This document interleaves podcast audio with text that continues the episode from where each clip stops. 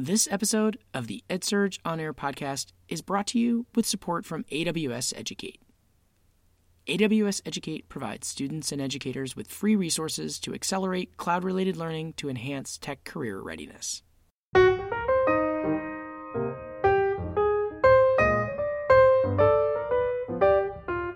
Hello, and welcome to the EdSurge On Air podcast, a weekly look at the future of education.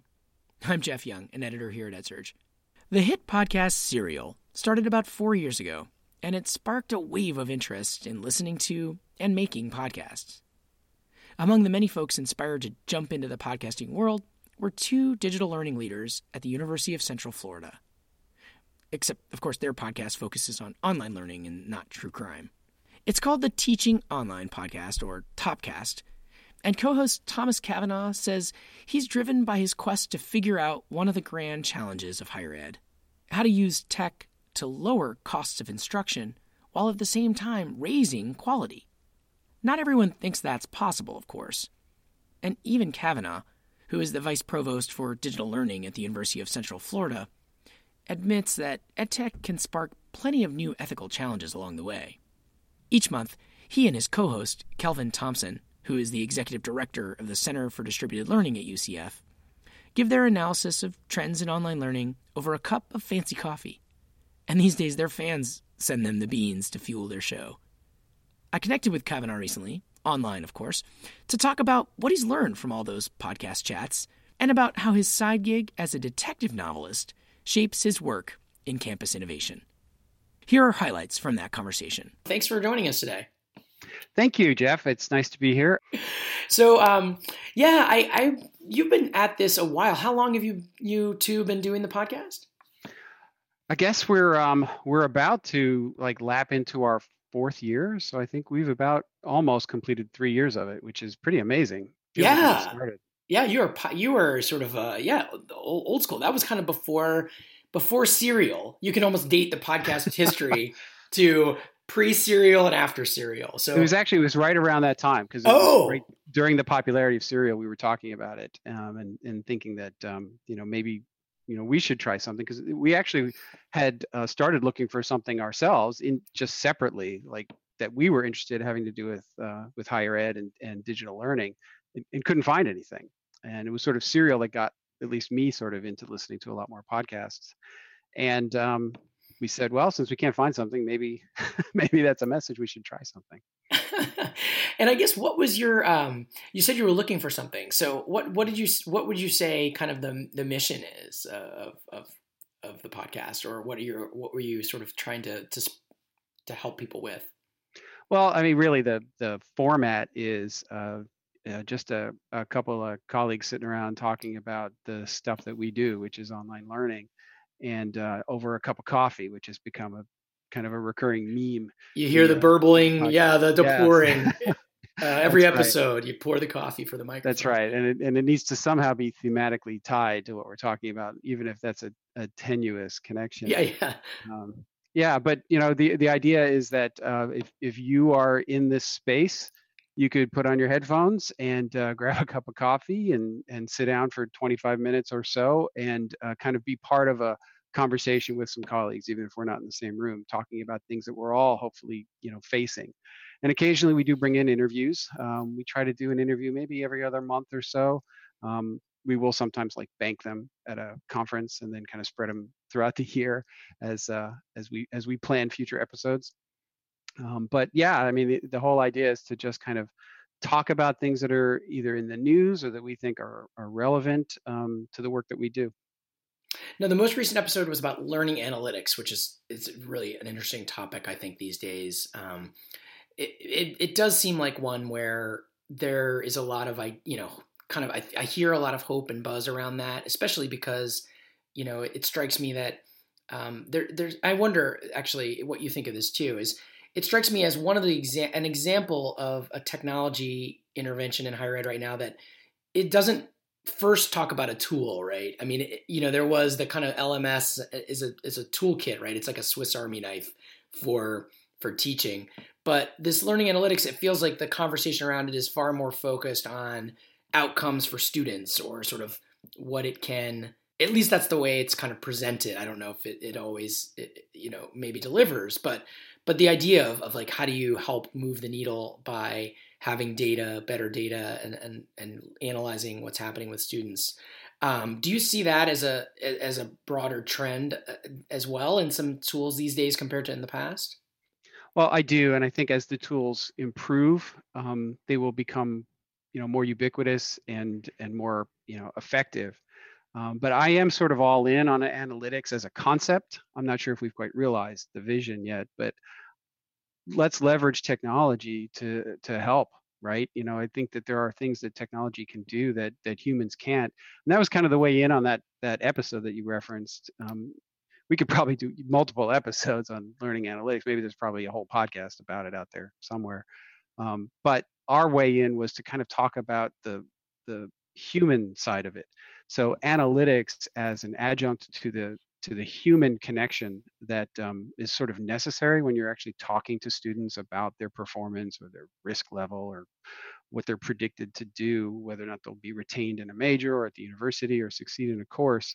And those are really delicate conversations that probably should not be, you know, kind of wholesale, um, you know, handed over to technology. But technology can play a part in it and can provide information to the humans who are having those conversations. And that that was mostly what we talked about.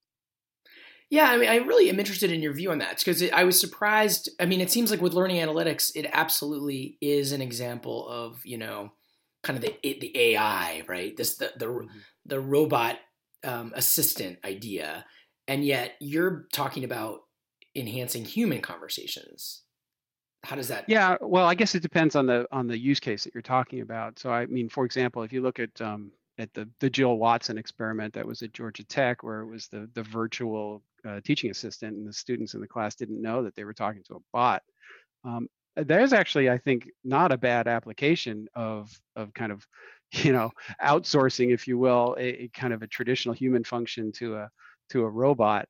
Um, because uh, the service that provided was was worthwhile and helpful and it and it did no harm. Um, but if you're talking to a student, um, hey Jeff, it looks like you're you're not going to be that aerospace engineer that you think you are because of your performance in these classes. I don't think that's something we want to outsource to a bot. I think that's something that a human being needs to have a conversation with you about. But the human being would be informed by the data from some of these, you know, big data systems or AI or analytics. Now we've had a couple people on the podcast that talked about the the the sort of how treacherous some of these analytics can be, right? And um, I totally, you know, I, I understand your um, your perspective. It sounds maybe even similar, but the, some of the warnings around analytics are that they can essentially be profiling. Or I mean, analytic algorithms are always built by people, and they're built often with assumptions um, baked in. And so, uh, what do you, how do you um, what advice do you have, or how do you think through that if you're thinking about it in your own context of of how to avoid some of the pitfalls of of getting algorithms into the classroom?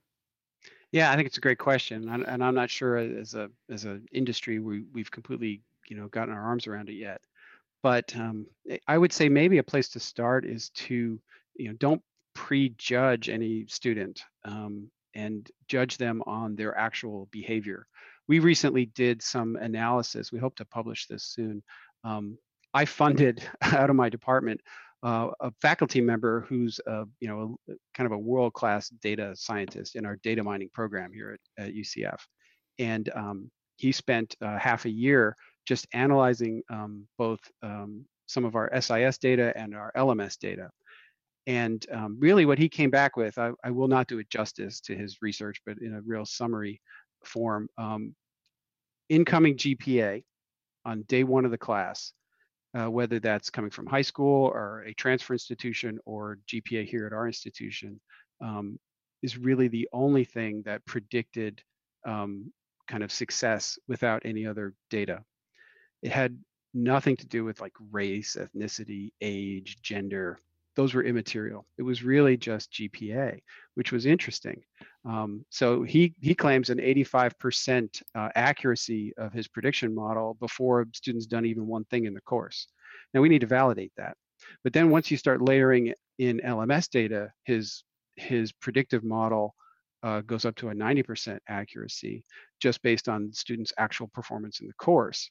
And we looked at all kinds of things. And again, none of those demographic data made a difference.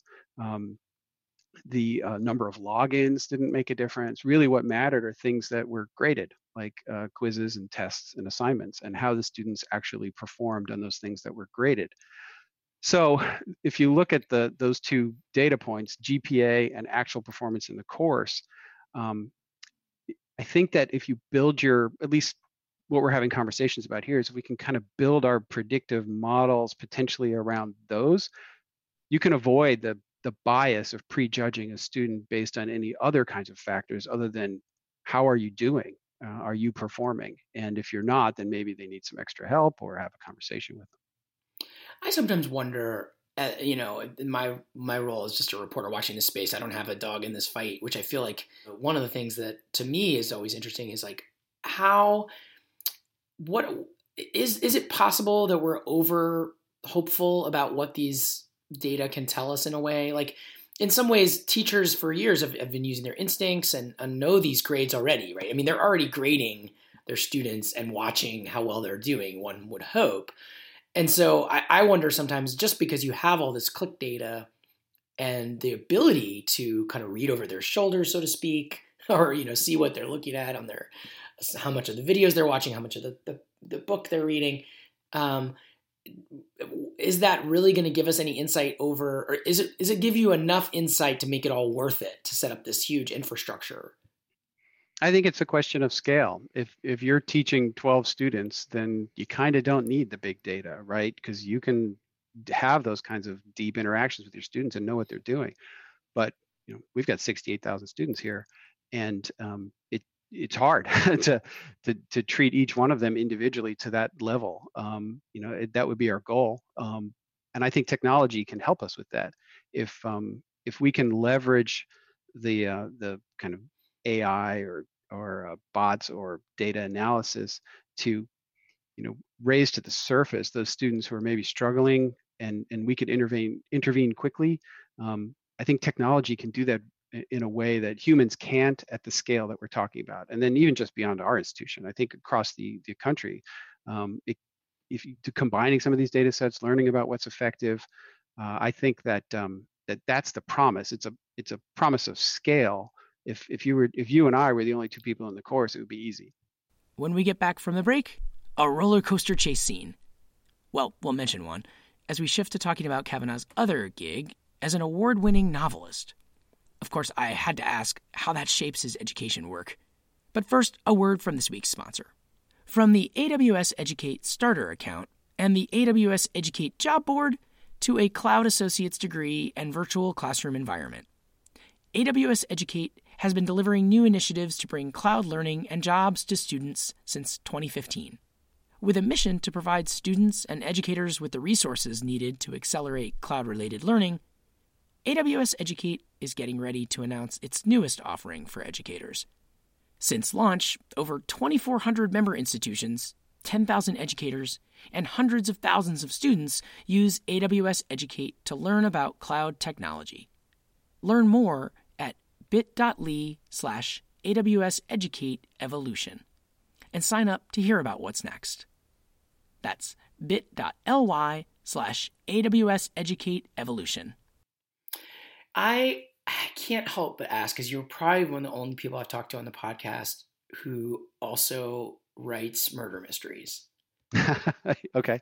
And it's been now, a while since I published one, but yeah. yeah, I saw that on your website though. Um, that you had um, a, a, couple novels, right? Head mm-hmm. Games, Murderland, and um, it's it's about a, a, couple of them at least follow a private investigator um, and and sidekick. So, is there anything that um, that your kind of work in that space has has taught you or, or made you think differently about your work in digital learning? uh, that's a good question, Jeff. Um, I don't know. Uh, murder mysteries and online learning. yeah. Uh, I probably should firewall those if I haven't already. Um, don't know. I haven't really. Uh, it, like I said, it's it's been a couple years since I've published a novel, uh, and so I need to kind of finish the one I'm working on. Um, so I've been devoting most of my time to to, to the day job. Uh, Fair enough. Yeah, um, but you know, uh, I love doing both. I think um, honestly, the the creative outlet of, of fiction writing um, makes me kind of better at work. Uh, I think it exercises certain kinds of critical thinking muscles, and uh, you know that that can be applied to uh, to just everyday work. Um, even if it's looking at a spreadsheet, it probably doesn't hurt to uh, to be thinking in different ways, solving problems. Solving problems and solving crimes, and you're. That's right. Yeah, I saw on Goodreads somebody said they love the the chase scene, uh, on the roller coaster chase scene in one of your books. So yeah, made yeah. me curious so, to read that. Now go I'm going to do a shameless out. plug. Yeah, you you've mentioned them. Uh, so yeah, I do have a website. It's thomasbcavanagh.com. It's, there's no no U in Cavanagh. Uh, they're all available digitally, and um, yeah, the first one uh, is is called M- Murderland. Uh, that was published kind of through a small press, uh, but the other two were uh, were through St. Martin's and were kind of a two-part series uh, with the same with the same central character. Head Games is is maybe the one that was most well known for me. I um, it won the Florida Book Award. I was nominated for a Shamus Best Novel for Private Eye Writing, so that was kind of cool. Yeah, congrats. Yeah, thanks yeah, it's not like you're gonna literally make a choose your own adventure um, online course, but but it, it, it does strike me as something that is a, is a pretty interesting kind of parallel life you're leading there. yeah, well, and honestly, I think if you get in the habit of writing, um, it also helps you with the scholarly writing that I occasionally do. You just you sit down and write. You know, it's not intimidating. I know that blank page can be intimidating, but if you just sort of get in the habit of writing all the time, whether it's fiction or whatever, um, okay, I'm just going to write this thing now today instead of that thing. I'm sure the coffee that your podcast listeners give you is uh, also helpful in both. Yeah, it doesn't hurt. Great. Well, is there anything else that, that I haven't asked you um, or that, that you wanted to talk about about uh, the podcast or what you've learned or, or anything going on at UCF? Well, there is a recurring theme that we keep coming back to in the podcast that I don't think is going away anytime soon. So maybe I'll just mention that. Um, and the idea is of the of the iron triangle and how online and digital learning is a potential disruptor for breaking the iron triangle. And Remind us what the iron triangle is. So the iron triangle is um, is uh, uh, access, cost, and quality. Uh, each of them is a kind of a bar on the on the triangle, and the the thinking is that you you can't positively impact all three at the same time. So if you want to increase quality, you're going to you know negatively increase cost, for example or, or you're going to reduce access. Um, and the, the notion of disrupting that through online learning is that you can positively impact all of them by using different models and, and new ways of doing things. And, and it's kind of been at least our premise here that, that that's true, um, at least in some ways. And, uh, and we're doing everything we can to try to positively impact cost, access, um, and quality uh, through through digital technologies so you believe i guess your your theme is that it can be done and it is happening starting to happen yeah uh, i i do uh, i do think that um, and um, you know it's it's a constant it's why i come to work every day because it's a it's a constant effort to kind of stay on top of that um, because each one of those is there there are pressures behind it and sometimes they're external pressures whether they be policy pressures or other kinds of things funding resources um, but there was a really nice case study that Ithaka S+R did of us that was really just kind of about that a couple of years ago, uh, focusing on both digital learning and our transfer program uh, at the institution as strategies that can potentially break the iron triangle. And, and we're not letting that go. And I honestly think that that's something that um, that we'll probably see more of uh, as time goes on across across higher ed. Can you give me a, a, super short version of what that looks like in practice? I think I understand you, but a student in that effort that Ithaka S+R wrote about is is what? How does that play out? Uh, so, for example, uh, you can increase access and reduce cost through the, the transfer program, for example. So we're the largest transfer receiving institution in the country, um, mostly through our Direct Connect to UCF program. This is kind of separate from online learning through and, like from transferring from community colleges or from other right. two years. I mean, other four yeah. years. Pardon me. No, mostly community colleges here in Florida. They're now mostly called state colleges, and and we've got a consortial agreement with six of them in our region, where a student can declare their intent to come to UCF um, when they graduate with their AA, and and if they're part of this consortium, they're guaranteed admission to UCF. So the first two years are completed at a much lower cost, and we're able to open access for those students uh, on a guaranteed basis. You know that they've proven they can do it by by achieving the AA. Um, so it it positively increases um, access, reduces cost, and then I would say our our quality um, is um, is at least as good, um, or at least not compromised by by doing that. And then we do similar things online by um, by you know using um, adaptive learning, for example, to kind of personalize the experience for students um, at, at, scale. Hmm. Hmm. Um, and so that transfer, that helping that through online learning is is the is the really the the example you're talking about.